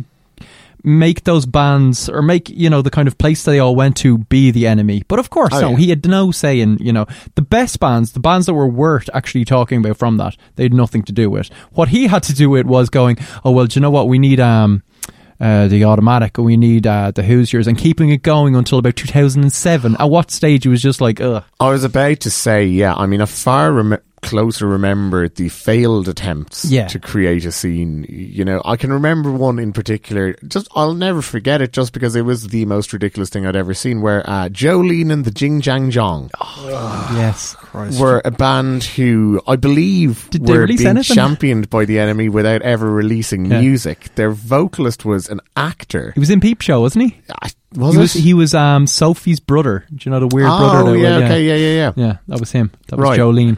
Yeah. and yeah, they didn't go much further. Um, but there was a lot of that. It, it kind of posts. It was maybe Razorlight that they were just like everyone was trying to emulate past a certain point. The Kooks. I mean, the Kooks had one or two songs, maybe, but. Yeah, Twang, who you mentioned there, of course. Ah, yeah, I think we're moving into Yeah. different territory there. But yes, I mean, Well, the it's- NME did nothing good. Well, this for- okay. The NME. I mean, like, like what, what, what is our own relationship with that magazine? I bought it back in the day. I remember like Bloc Party run the front cover a lot. And all Yeah, kind I used stuff. to buy it around this time as well, and it was never it was like it was never well written. I think you'd have to go back to like the seventies and eighties when the NME actually had great writers on board. But it did actually it was it was useful in the pre you know just am- amazing internet days where you you did actually want recommendations and stuff. It was kind of bang on. But I mean now you're looking at it and it's like Oh, it's- I think it's- people it's saying an just, ad, yeah like, it's just ads. The NME.com like the top seven news stories were all kind of ads for like Black Friday. Not only that, but like also, I was saying this during the week. I mean, like we went looking for news. and It was kind of thin on the ground this week regarding our news for the show, and like Liam or Noel Gallagher story. Sure, three or four times They a must day. just constantly ring them or have it like stockpiled of just Any, yeah. anytime they, they do an interview, uh, no matter what they say or do Anytime on they Twitter, tweet, mate. But like, I gotta think even the most diehard Oasis guy is sick of this. Like, I mean, come on. Oh, but Yeah, think it's so. But, but, but I. I don't think there's a diehard anybody who's reading the NME right now. But I, even- I, I think they're I don't know. hoping that they'll get just like a transient readership on any given week, depending on who's the focus of the link or what their headline is. People still or get who's, really on- pissed who's off on the though. cover of the free version. This is what I'm saying. People, people still get really pissed off when they put like Bieber on the front cover or Robert Pattinson. or Which yeah, like it doesn't mean anything anymore. I mean, it, it went in terms of print edition. It's now free, and by all accounts, uh, certainly in the Top UK, Man and that kind and of thing. but they're like being moved to the back, and people aren't picking them up even now. They're free. It's just all a cachet is kind of gone. So I yeah, picked I up think one it's of on its them. last. I It's picked- kind of sad. To see. I picked up one of them recently, like, and I, I was I was surprised at how thin it is. It's Right. like fucking twenty five pages or something. Like it was there's nothing in it. And I flicked through it and I was like, because I was like, oh, I'll take this home. It's free, and I put it back down because I was like, this, there's just nothing in this. Yeah. Yeah. Uh, one of the reasons why I wanted to mention though was because you know obviously the three of us have worked for a music magazine, and I'm not. I don't want to bash said music magazine. We've done enough of that. Never do. Uh, we've done enough of that. But no, but to be fair, I mean, like you know, like I mean, like reading NME. Like I always wanted to write for a music magazine, and I, and you know, like we could do a whole fucking podcast series. We w- probably wouldn't be allowed to do it uh, about our time in Hot Press magazine. But at the same time, I mean, like you know. It was a fascinating time to work there. Granted, it didn't have the bizarre rock and roll excess that Conor McNicholas tries and gets across, but like, it was kind of crazy in its own way. Like, Yeah, working for a music magazine is you could definitely see some of the similarities in terms of like you're constantly going to gigs and that kind of thing. I, by the way, like at this time, it sounded like a horrible place to work. The NME It sounded dreadful. Just like, oh yeah, it was a big thing to get up and walk across the room and put something on the stereo. Everyone was like slagging each other off. It's like, what? We were just having hip hop Friday, like. Yeah. Hip Hop Friday was great. far, far, far more chilled out. I mean, as well, and you know, I mean, not to get all misty eyed or whatever, but like, go I mean, on. yeah, Well, go on. Is, is there any is there any point within working in music journalism that it doesn't s- it isn't going to seem to be like you know really exciting or really dramatic or whatever? How do you mean? As in, like, because there's always some It's sort of writing about scene. music. and if there's not a scene, it probably means that there's going to be a fucking collapse in sales of your magazine, and you have to try to regenerate something and rebrand yourselves and find something interesting to go into Well, instead. there you go. I mean, like what I was going to say was ultimately this podcast wouldn't exist if we didn't come up in Hot Press the way that we did. Not just because we Sure. met, not just because we met each other there, but I think that the reason that this podcast works, if it does, again at No Encore Show, if you want to tell us that it doesn't, um, is that we've gone through those weird trenches, and like I learned more in Hot Press magazine than I learned in college by a long stretch of the imagination, good and bad, what to do, what not to do. And all that kind of stuff, and I'm surprised at how often I reference it, not just to bash it, but like as like, oh, I interviewed such and such, and you interviewed such. Even though I, I haven't written for them for almost three years now, and it's like, no, Encore is us if Hot Press had have given us a chance, I think, if Hot Press had have actually let us be us and say what we wanted and uh, pitch our own ideas and kind of do more than just tick the boxes that the magazine does do. And I think the magazine does that. I think it's evident if you pick it up and have a look at it on your fucking local news agent. Ultimately, it, it could be better than it is. It should be better than it is, and it should have been better when we were there. And it's not really an ego thing. Everyone needs a fucking editor. Everyone needs someone to kind of stand over them and go, no, you're right, no, you're wrong. This could be better, etc and I think our podcast works. I think and I think we're we're learning how to do this podcast. We're still figuring out how we go, and I'm actually fucking delighted that we can do this, and you know, and that actually is a new facet of music journalism that we've kind of fallen into, and I hope that we can continue to do it well. But at the same time, I mean, you know, recognize where you came from, as Yeah. hot, as Hot Press do by putting you two at number one. Yeah. see, see, I, I got to dig in there at the It's, very it's end. all see? tying round, isn't it? Good job, Dave. All right, uh, time for an album review this week. Um, one to get lost in, I think it's fair to say. Man, Uh, I have been I have been dreading approaching this one. Like, it's funny that I go on that. Like, if they had let us just write, man, I would like. How could you even begin to try and write a review for this? This is Bjork. She's back. Her album is called Utopia. Sounds like this.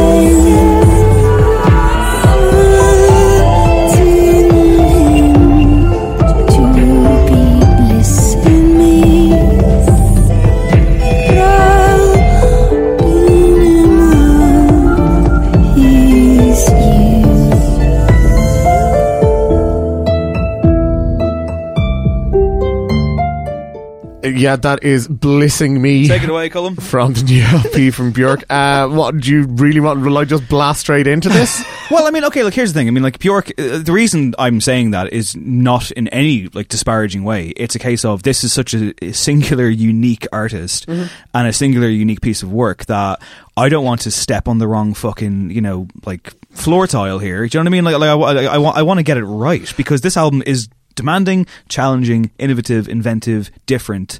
Yeah. And that can be very scary for a music journalist, I find. The thing is, okay, look, Bjork is always going to be along those lines. Uh, she she is very inventive. She is, like you say, a singular artist. And for me, where this album shows cracks and falls down, is that it straight to the very often has moments that pull you out of the very strange and very individual world that she's very capable of building. I was reminded of when you came onto this podcast months ago after seeing King Arthur, and you were like, David, David Beckham turns up, and you're just like, hang on, what the fuck is David Beckham doing here? Because Mhm. you're pulled out of the fantasy world, and you know, real life Your suspension of you over the head. your suspension of disbelief is broken. Yeah. Yeah, and so in the same way, like Bjork, you know, sonically and thematically and everything else can create these insane worlds, universes pretty much, in which her music exists. But then when she talks about, be it like, you know, texting someone too much and sharing MP3s or using Google, I feel like David Sedaris insisting that Santa doesn't live in Spain when I'm like, Bjork doesn't use Google. Like, she just stands outside the house and asks the wind. She uses Bing, no? Ask Jeeves. Yeah, no, it, it, it's just, it's almost too normal. Yeah. It's, it, it's as though the spell has been broken at times. I know what you mean. I kind of found that charming because I mean she has talked about how this is um uh, she's called it her Tinder album. Tinder album, So it's it's Bjork kind of after you know the a very serious kind of breakup of a relationship and really just you know going all out and expressing how difficult that was for her on the last record Mm-hmm. Vulnicura which quite rightly was absolutely hailed as you know that is now being added to the pantheon of incredibly kind of uh, challenging but also you know ultimately cathartic breakup albums Yeah. um and you know that album you know harkened back to some of her kind of great late 90s work and um people were very excited about it it was a tough listen this actually didn't strike me a- as as tough a listen purely because it was so pleasant all the time Yeah. and not pleasant in a wishy-washy way in a like very immersive. I mean, "Arisen My Senses" is one of her best album album openings for a while. I think, I agree and, and it's really it's a very good kind of um, call to action. Uh, it's a very good calling card for what she's attempting to achieve, and it's just bursting with this kind of sensual stuff. Um, from there, I don't know though if she really reaches any conclusions or if she involves the listener enough because she's clearly lost in this kind of happier time for her thankfully. And as you say she's talking about swapping mp3s and um, going on dates and um, caring about people and getting lost in this Dancing kind of in thing. Brooklyn nightclubs. Could you imagine being in a nightclub in Brooklyn, seeing Bjork? Yeah, at it the could. dance That sounds like the most Brooklyn nightclub thing imaginable. Can I just say, by Oh, the she's way, wearing a swan. Can I just say, by the way, uh, call to action? You'd know our boy was doing an advertising degree, wouldn't you? um, but no, I think that that is actually accurate enough because this album invites you to step into its world, to its utopia, as it were. But I did find that spell broken myself over the course of a very long 71 minutes. Well, listen, you need to like flutes to get on board with And this birds. album. No, Dave, and Dave, bird bird, songs. Dave, yeah, this is bird song flutes. Yeah, a lot of them in here. Yeah, you see, look, I agree with you guys in terms of like, I was, how, how are we going to review this album? How are you going to compare this to other albums, even or kind of previous work? Because to me, it doesn't seem like something you should compare to an album. It should be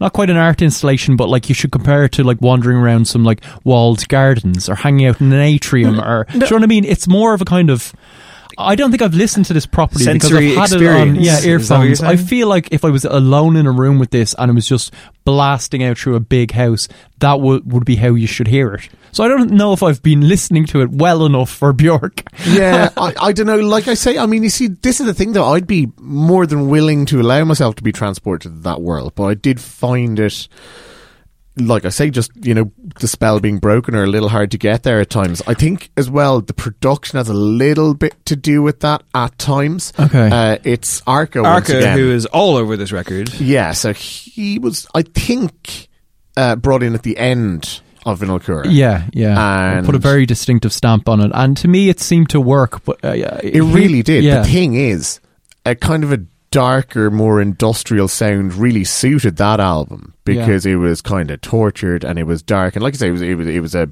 cathartic breakup album. This, obviously, is the Happier Times album. And there are moments at which it's like, whose idea of utopia is kind of like pounding beats. Well, yeah, you mentioned that. Actually, there's a couple, and I'm I'm sorry for being repetitive here, but I would be remiss if I didn't credit friend of the show Zara Hedderman, Zara Hedderman with this because she was saying to me the other day she reviewed it for Totally Dublin, and she was kind of saying that like uh, the double bill of Loss and Sue Me, which arrive at tracks eight and nine, they do switch it up, and they switch it up by bringing in a bit more of kind of an industrial punch with these kind of like big drums at the start of the songs, and they have a bit more kind of like walls closing in sense, I guess, about them. Sure. And they are, I think, I would agree that, that like with her that like they are probably the standout moments on the record. And as much as, you know, look, I love walking around this garden with Yeah. the birds singing. And actually, it's funny because like uh, I've heard some demos of um, a friend of the show's upcoming work from next year, and this bird song is on there. So uh, maybe that'll be scrapped now because Bjork's beating them to the punch. But what I will She's say the first is, one to do it. I know, yeah, she's an innovator. I told you. Um, I found it quite repetitive in, in itself, and I felt the point was made a lot, and then was just made again for the sake of it. Well, it's very, it's kind of very formless, and that's what I'm talking about. It's hard to talk about these even as songs because she does, and I, d- I don't think that excuses, as you say, her repeating a lot and kind of dragging out thoughts without any real kind of, you know, conclusion, reconciliation, payoff. Something like Lost definitely works for me, me more, where that kind of beautiful thing is being disrupted, and it kind of jolts you a bit, and you feel like, oh, something is happening that I can latch onto. Yeah, but I think as well, Loss and, and Sue Me thematically like match up with the Yeah. Sonics. Yeah. Uh, lyrically, everything about those sort of fits together. The rest of the album, it sounds like there are occasionally just kind of disconnects where it's not quite, you know, as as packaged. there's the feeling of like you have to follow her you have to commit to this you have to it's a bit of a chase and ultimately this is a record where you're going to have to pretty much just shut off doing whatever you're doing if you want to fully fall into its kind of web i guess. I mean like because hmm. it's difficult to go about your day whether you're walking somewhere outside or you're doing something at home or you're on the computer or whatever it is.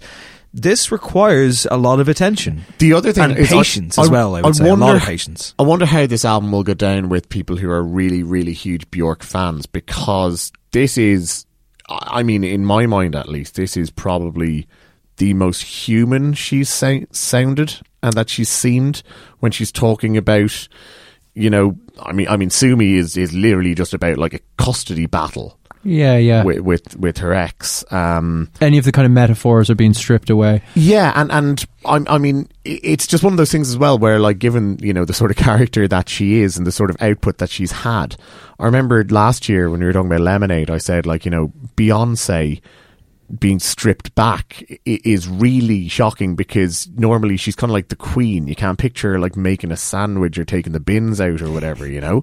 Whereas You just can't get your head around the fact that Bjork exists. Essentially, is over. close enough, or at least, Also, or I- at least that Bjork exists in a very mundane, normal world like we know. Yeah. You know, I can see Beyonce making a sandwich and taking out the trash. By the way, Yeah? I'd imagine she's wearing sweats and not a fucking ball gown. Perhaps. Yeah, And she wakes up just like we do, man. Are they all Ivy Park sweats she's designed herself? Probably Like, not. No. Um, Yeah, I, I know. I know what you mean. I mean, but when you go back to like some of her absolute classic songs, I mean, like something like Hyperballad, which is very much about a very domestic situation and dealing with the kind of small struggles and things like that. But it's by de- like she, she paints this picture where she's throwing things off a mountain to deal with it. Yeah, Yeah, exactly. We're very much kind of at street level with this, and um, yeah, like I, I think it's very, very beautiful. I think fans will, la- real fans will lap it up because they'll be used to her at this point. I mean, she's nine albums in. You don't know what the next album's going to sound like. So if you've oh, stuck it out this long, you're just whatever you can get from Bjork, you're going, going, going to be accepting. And I think there's a lot of so- strong stuff on it. But if you were looking for Bjork to arrive with, you know, four or five songs that are going to be added to her, you know, canon of incredible, outstanding, crafted, electronic, beats driven songs, uh, you're probably not going to find them here. What it is, is a very nice piece that, yeah, if you have the right experiential thing um, to go with it, I think could be really rewarding. I think that's the word. It is a piece.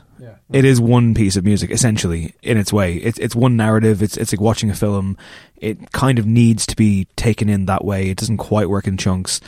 And like I say, it's about commitment. It's about patience. I think you were definitely, definitely rewarded. But I, I hate to sound like a modern dickhead, but who ha- who has the time? Do you know what I mean? Like, un- un- no, unless you're really, really on board here, and you're like, oh, fantastic! I love Bjork. I can't wait for this.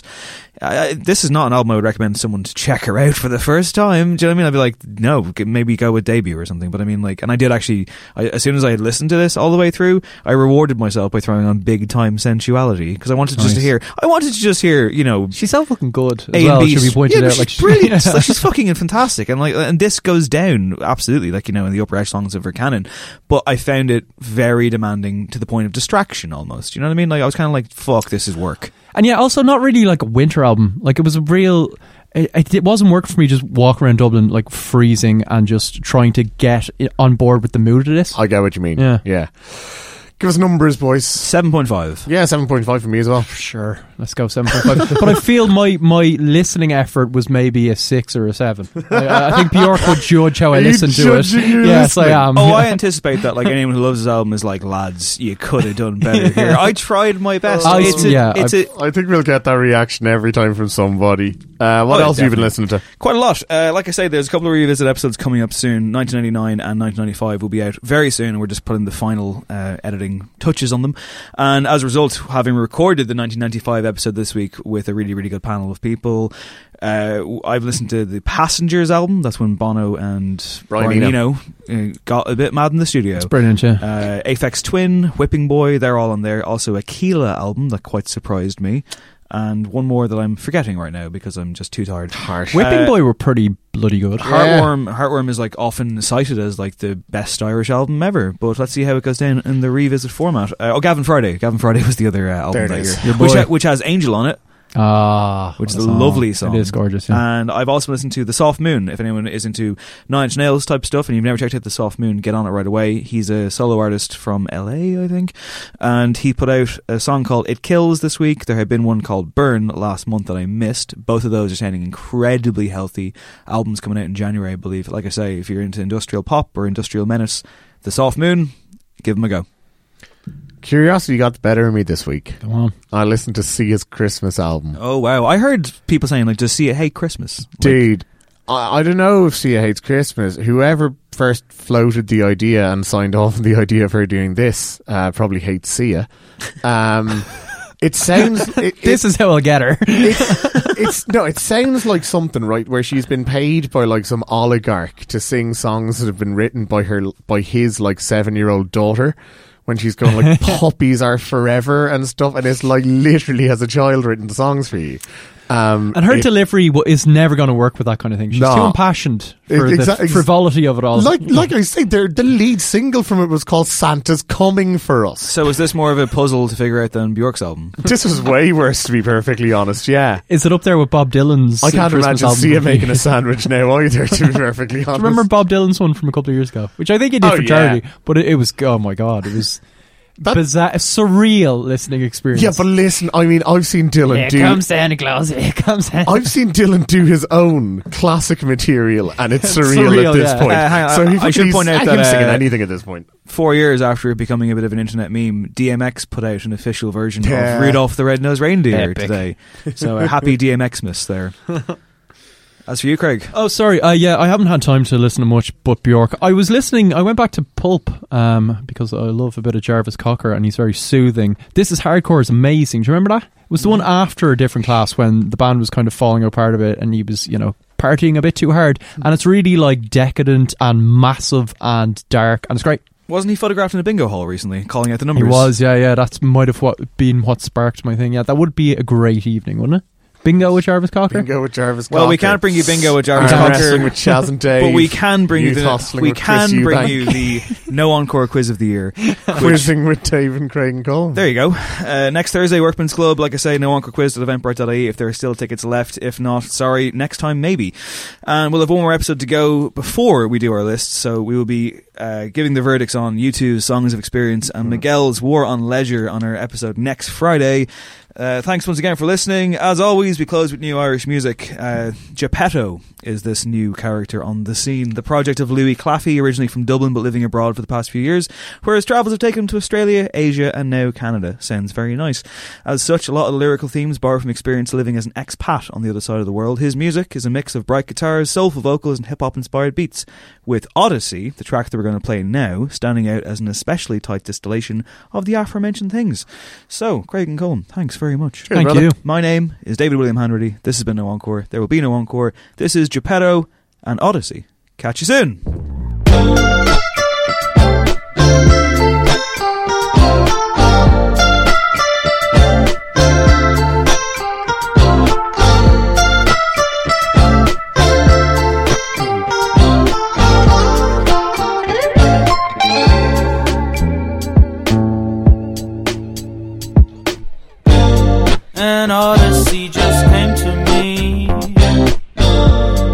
I can roam, ever a home. I'll take no interest in your company. And that's what I'll say. Why didn't you listen?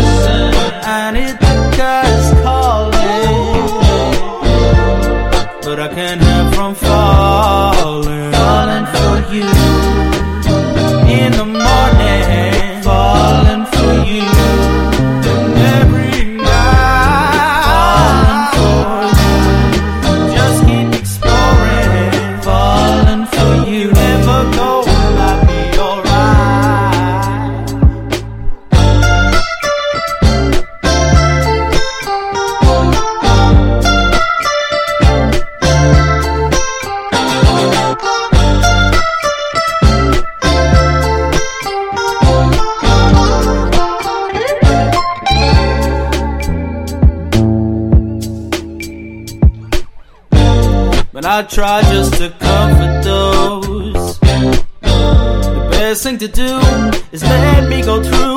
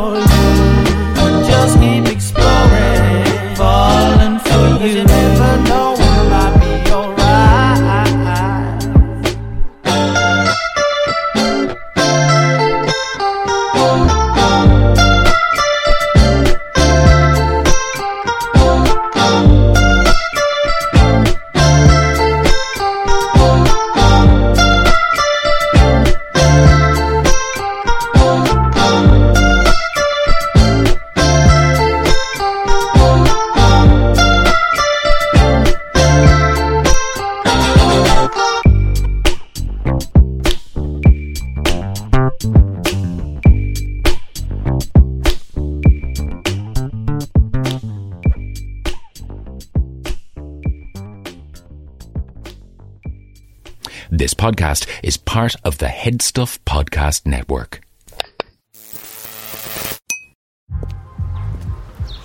The only thing better than grinding all night for your side hustle is your roommate picking you up with Mickey D's breakfast. The perfect pickup deal. There's a deal for every morning at McDonald's. Right now, taste breakfast perfection when you get a warm and savory sausage McMuffin with egg for just $2.50. Price and participation may vary. Cannot be combined with combo meal. Imagine the softest sheets you've ever felt. Now imagine them getting even softer over time. That's what you'll feel with Bowl and Branch's organic cotton sheets. In a recent customer survey, 96% replied that Bowl and Branch sheets get softer with every wash. Start getting your best night's sleep in these sheets that get softer and softer for years to come. Try their sheets with a 30-night guarantee. Plus, get 15% off your first order at bowlandbranch.com. Code BUTTERY. Exclusions apply. See site for details. Hi, this is Paige from Giggly Squad, and I want to talk to you about Splash Refresher and my water intake. Okay, so you guys obviously know that I'm a hydrated girly, but sometimes when you drink that much water, it starts to just taste bland, and you're just like, I need something to spice it up. That's why I love Splash Refresher. It has zero sugar, zero calories, and it's a splash of sweetness. And they come in five different flavors. They're so good. Wild berry, acai grape, pineapple mango, lemon, and mandarin orange. My favorite is the wild berry because I just I just love a berry. So if you're like me and you're drinking water all day, then try Splash Refresher. It's going to absolutely change your water game and it's good for you. Imagine the softest sheets you've ever felt. Now imagine them getting even softer over time. That's what you'll feel with Boll and Branch's organic cotton sheets. In a recent customer survey, 96% replied that Boll and Branch sheets get softer with every wash. Start getting your best night's sleep in these sheets that get softer and softer for years to come. Try their sheets with a 30-night guarantee. Plus, get 15% off your first order at bollandbranch.com. Code BUTTERY. Exclusions apply. See site for details.